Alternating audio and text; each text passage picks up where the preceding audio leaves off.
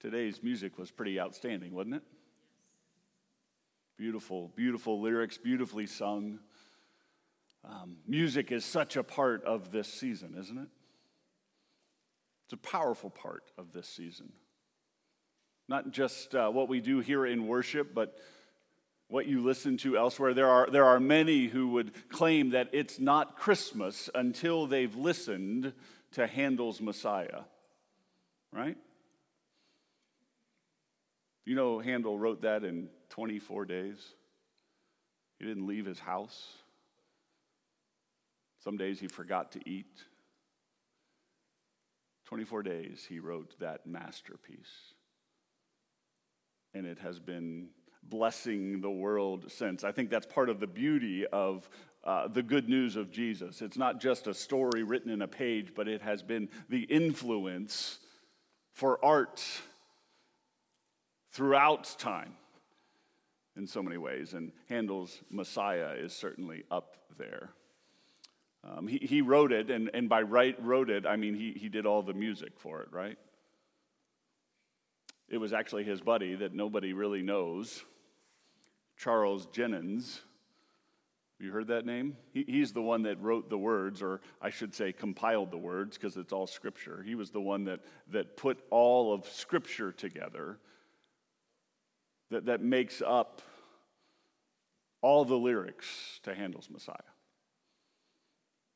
This beautiful oratory masterpiece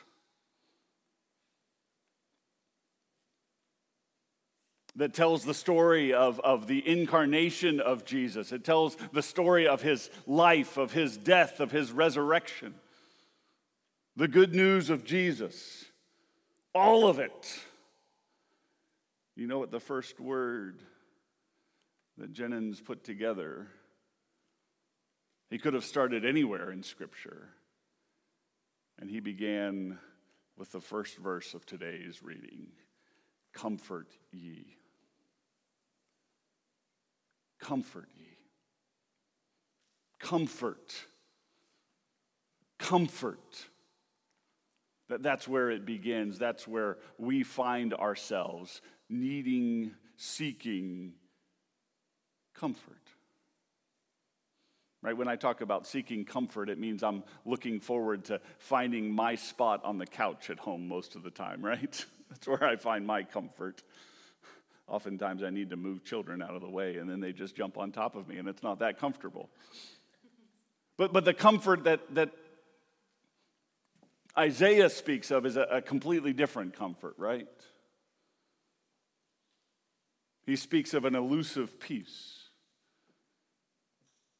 an elusive coming in the midst of turmoil and giving hope speaking a word of joy in the midst of misery. This is the comfort Isaiah speaks to. This is the comfort that Jesus brings. This is the comfort that Advent is all about. Not your comfy socks, but the comfort in the midst of darkness in the midst of despair,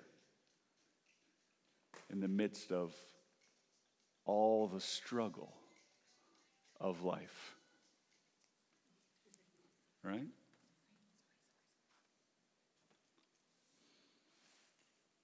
Comfort, the, the word Isaiah begins with, is, is really, well, it, it's a response to the, the world that, that Israel and the Israelites found themselves in. It's, it's a responsive word, right? Because what, what they were experiencing was anything but comfort at that time, which is really kind of the way of faith, right? I mean, if you've been to a wedding, you've heard 1 Corinthians 13, the love chapter, right?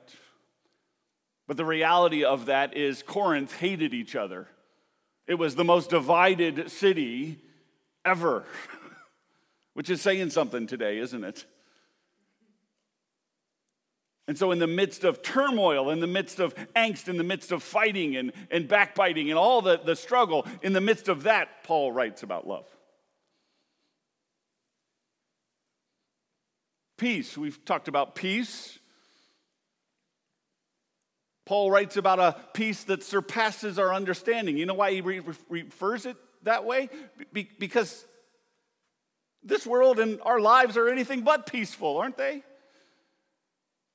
My days are marked by my raised voice, my frustrations, my anger, my anxiety, my struggle, dare say my depression. Anything but peace. The peace that God offers, the peace that God brings is, well, it doesn't, it, it defies our ability to understand it. There, there shouldn't be peace when this is my life, right? And yet he gives peace. Or joy, unspeakable joy. You know why it's unspeakable? Be- because it, it, it defies the ability to articulate it clearly. It makes no sense when we experience joy in the midst of sadness. And hope. Hope? Hope doesn't make sense. Especially hope at a tomb.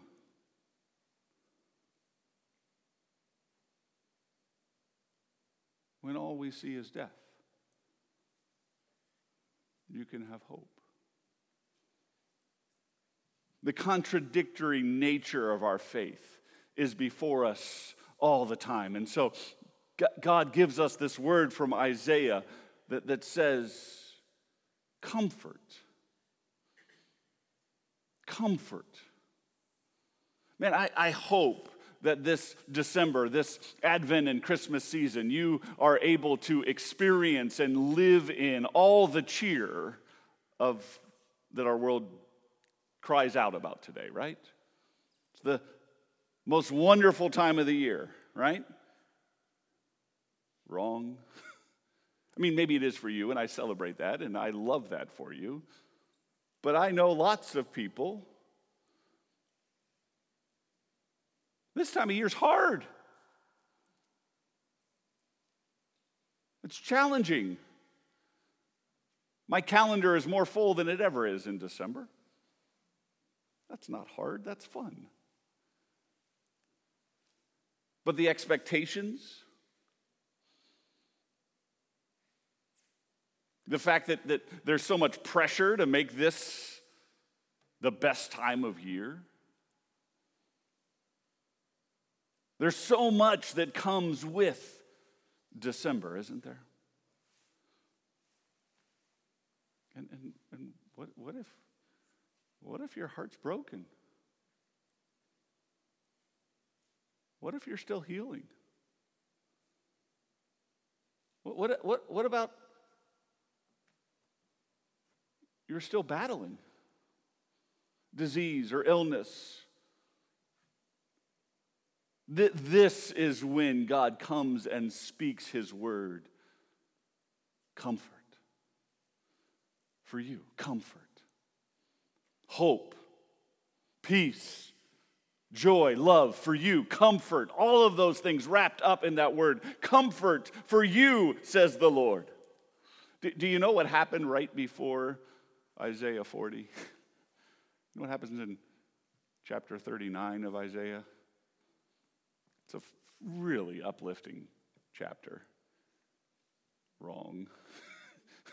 it's when the Lord through Isaiah says there's going to be a day when you're, you're going to be sent out. You're, you're going to Babylon. Everything you have is going to go on a convoy to another land because they're going to conquer you, and, and you, all the stuff is coming down on your head. It's your fault, and the whole nation is getting shipped back. Comfort, right? In fact, chapters 1 through 39 of Isaiah are, are, are really, well, they're, they're harsh. 39 chapters of uh, not all, but, but mostly the overall tone of it is Israel, you've messed up. You've lost your first love. You're unfaithful. You're doing it wrong.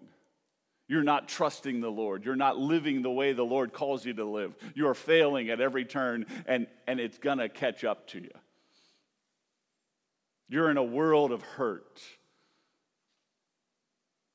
You ever feel that way?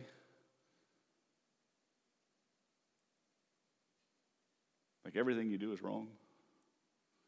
You can't catch a break. You ever feel like those things that once filled you up, you, you go back to that place again and it doesn't work anymore? The place you got joy, the place, the things you did that, that brought life to you just don't, don't, don't work anymore? Have, have you been there? All of this is what's happening in Isaiah today. In fact, it's, it's probably best summed up not in the book of Isaiah, but the book of Lamentations. Here are these two verses. Didn't you come for a good message today? Yay, right? This is Lamentations, chapter 1. How lonely sits the city that was full of people. How like a widow has she become. She who was great among the nations, she who was a princess among the provinces, has become a slave. She weeps bitterly in the night, with tears on her cheeks.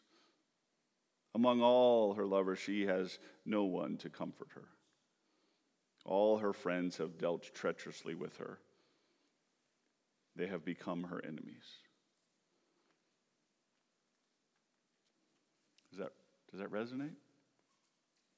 That, that's what Isaiah is personified as. Everything is going wrong. Everything is a struggle. Everything is hard. They, they begin to question, all of Isaiah begins to question, uh, uh, just ask questions about their identity, questions that love the darkness. Maybe you wrestle with these in the dark sometimes. Who am I? What am I? Where am I? Why am I? Ever wrestle with those?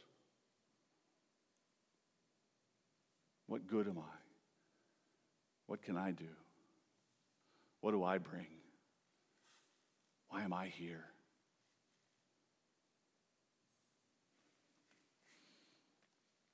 That, that's been 39 chapters. Maybe for you, that's been years. Of wrestling and struggling. Walter Brueggemann, who's a well respected Old Testament scholar, says this about chapter 40. He says that the, the space between chapter 39 and chapter 40 has to have a silence. You, you can't go from chapter 39 right into chapter 40 you got to let you got to sit with 39 you got to sit with all the struggles all the pain all the anguish all the hardship that I, uh, israel and all that, that we navigate that we sit in that we struggle with that, that you sit on that. And in the midst of that the lord finally comes with his good word that says comfort you comfort. The lord is working and he he is speaking Isaiah 40, let me put it this way one of the greatest movies of all time, any one of them, except for the last ones, is Rocky, right? Come on. If you, if you remember Rocky, this boxer, Sylvester Stallone, gets pulverized in the ring. Doesn't matter who he's fighting Apollo Creed, Mr. T, whatever his Clubber, that was his name. Ivan Drago, the Russian, right? They're in the ring and Rocky is getting pummeled. Do you feel like Rocky sometimes? And then finally, at some point, a flip is switched. A switch is flipped. Wow. and Rocky lands his first left hook. And you know it's on. This is Isaiah 40. God just flipped the switch. Everything changes in these words. Comfort. I know you've been through it. I know you're getting pummeled by this life, but comfort is coming. It's for you. I have spoken, and my word lasts. Comfort. I'm coming for you. I'm on my way. Things are changing. Prepare the way because all the rough places are going to become a plain. All the high places are going to be made low. All the low places are going to be made high so that there is a straight path to your heart with God's comfort. This is the work of the Lord. Now, I'll share with you that I, I wish that Isaiah, the Lord spoke in Isaiah 40, and everything was great from there forward, right? But it, the good news is this is a little bit like Home Alone, Kevin wrestling at home, but his mom's coming, right? Right? And, and that movie goes through every turn for Kevin as he wrestles and finds a way to live through ridiculousness. And his mom is finding every way to make it home to her son. That, that might be what life is like after the Lord says, Comfort. I'm coming for you. But he's coming. He's coming. He's on his way. I'll make a way to you. That's what the Lord says. That's what the Lord speaks over you this day. I don't know where you are, I don't know what you're wrestling with, but I know this He's coming. He's coming. He's on his way. The tide is turning. The story of Jesus is unfolding. His victory has already been won.